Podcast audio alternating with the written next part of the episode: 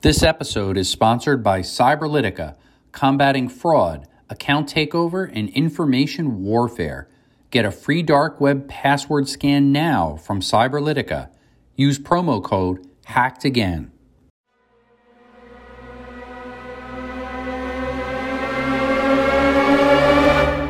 My guest today is Paul Innella, a cybersecurity subject matter expert and is the CEO of TDI. Paul has nearly 25 years of corporate executive, cybersecurity, and computer science experience. He founded, financed, and built TDI into a world class consulting firm offering cybersecurity services to hundreds of government agencies and commercial clients around the world. Paul, I want to first welcome you to the show and ask you what keeps you up at night? Thanks very much, Scott. Uh, well, a lot of things keep me up at night these days, especially as as the Ukraine is being infiltrated by Russia, and I think we've all heard on the news, and some of us witnessed a significant uptick in in cyber attacks. Yeah. But one of the one of the I guess weakest links in the chain that I, that I fear for the most is smaller community banks and credit unions because I just don't think they're equipped to fight cybercrime at the level that's necessary um, I think criminals know and exploit this, and that's part of the problem. So, I, I, what keeps me up at night really is what's the untold harm to global financial services and banking industries if there were a concerted effort to play out, and concerted efforts are playing out. So, I, as as fearful sounding as it may be, in nearly 30 years in this space, I, I, believe we're now at one of the most tenuous places we've ever been in terms of genuinely understanding risk. Uh, and frankly, my two cents on the risk is that it's it's unimaginable. Yeah, oh, that's a valid fear and something similar to what I've thought, and I'm sure a lot of our listeners think about too. So, really glad that you highlighted that. I want to learn a little bit more, maybe about some of the great stuff that you guys are doing there at TDI. And uh, one thing I came across, I was looking over on your your um, website there, was this interesting white paper. And, and it was an insight report. It was entitled Cybersecurity Alignment between the business and the board. I was wondering if you could tell us a little bit more about that and share some of your insight from the report. Yeah, I think the, the board report, along with uh, simultaneously build out of the solution that you mentioned, CNSight, mm. kind of come together at a at a pretty appropriate time. Um, you know, one one of the things that we've been able to do over these last 20 years at TDI, given our customer base, is assess boards of directors while being on board ships and assessing their systems and looking at systems in space and underwater and uh, working with small banks all the way up to the London Metal Exchange and some of the top 10 banks. And it's an interesting purview for especially a company our size that's wholly focused on cybersecurity because as we roll out tens of thousands of tools and probably 15 rolled out in the 10 seconds it took me to say that. I think we keep going away from what is a is is a, a paradigm challenge that we have. And and that's we keep focusing on activity and we're not focusing on achievement. I mean in in other words we can answer what we're doing. We can't answer how well we're doing.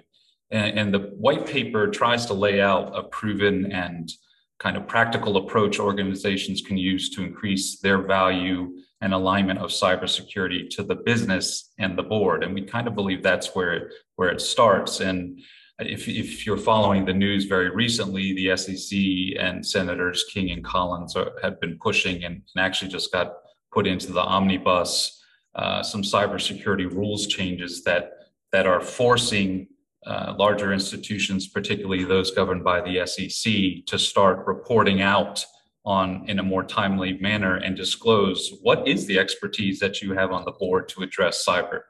And, and so you're looking at statistics like organizations spent uh, more uh, 12.4% more last year than the year before before so we're up to 260 billion dollars in, in, in cyber spend and the teams that are that are carrying this out are only getting more and more pressure so naturally the board they want in right? They, they need the awareness to understand what's happening in their organization. But it's really hard to bridge that gap. We've got limited automation, inconsistent reporting, uh, cyber being poorly integrated into strategy generally. and again, no board, no uh, expertise on the board usually. So our premise is that the paradigm has to shift so, such that cyber is as critical and interrelated to the success of an organization as any resource, any component, whether it's pricing or or marketing or labor or or uh, financial systems or growth or or human resources.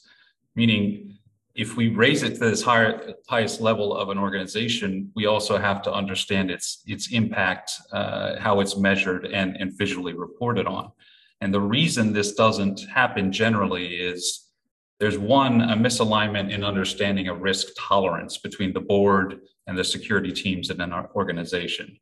There's a disparity in technical understanding and, and in industry terminology. We're not speaking the same lexicon, right? You walk into a board, as an example, in Singapore or uh, in Tokyo or in Washington, D.C., you ask for a P&L statement, everyone understands. You ask for pro forma sales projections, everyone understands.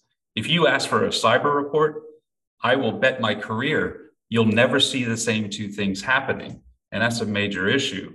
Uh, and there's also lack of meaningful and timely visibility into really the day-to-day cyber performance of an organization. So the white paper sets out to take on some of the guidance that's coming out from governance bodies like NACD and ISA uh, it provides a roadmap on how to get there, how to improve your organization's alignment to strategy and reporting into the board with eight tenets on how to increase, uh, increase that alignment and five key metrics, which genuinely after 20 years, we believe are kind of the core components to how you understand a cyber program. Because really, if, you, if we boil it down to simple terms, we should be running cyber like a business. It should just be another business unit, and we should be able to answer how it does. So if you manage its performance or measure and manage its performance, its risk, its maturity, its compliance, and its ROI or business value, then you'll be speaking the same lexicon and, and, and, bringing the board into play. So we hope this is kind of a primer in, in what isn't a novel approach, approach to running a business, but what is a novel approach to running a cyber program. Because uh, if I have to sit in one more board meeting and here last month we had 10,000 vulnerabilities and this month we have 5,000 vulnerabilities, I'm going to rip the report up. It tells us nothing.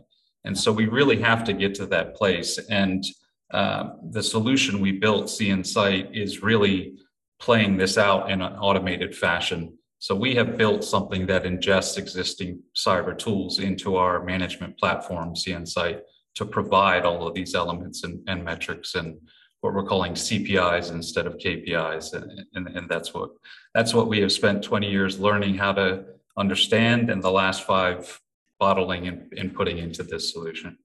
Mm, yeah, fascinating stuff. And I, I really like how you you kind of mentioned there in describing how cyber you have to treat it like like a business and i think so many organizations they don't really do that. They they kind of think of it as an afterthought especially after a company's compromised suffer a ransomware attack or a data breach or something and then all of a sudden everything gets turned upside down and and it's kind of a disaster at that point. It doesn't doesn't make a whole lot of sense i think the way that traditional companies are handling it and it's great that you guys have this years of experience where you can come in and you've developed tools and technology that can hopefully change that landscape a little bit to, to improve the a company's cyber stance. So it's great stuff that you're doing there. And I encourage people to certainly reach out. And, in fact, maybe Paul, what, what's a great way that people can learn more, maybe about some of the stuff that you're doing there and get get a conversation with you and your team? Well, simply go to our website at, at tdisecurity.com uh, there's plenty of, of places there where you, you can uh, register and we'll reach out to you right away. We will be publishing this white paper this month, so so look for that, and that will be available on our white on our website as well. Uh, and uh, some conferences that we're going to as well will be posted, and and, and uh, on Twitter we're at TDI Security, and and uh, and you can come check us out at, at, one of these at one of these conferences as well. So I'll be at uh, CISO 360 in New York on 31 March uh, as an example doing a keynote there. Great, great stuff. Great. Th- thanks again for your insight there, Paul. And I encourage certainly our viewers and listeners to check out some of the great stuff that TDI is doing. And thanks again for the time and, and stay safe, everyone. Thanks very much, Scott. Appreciate it.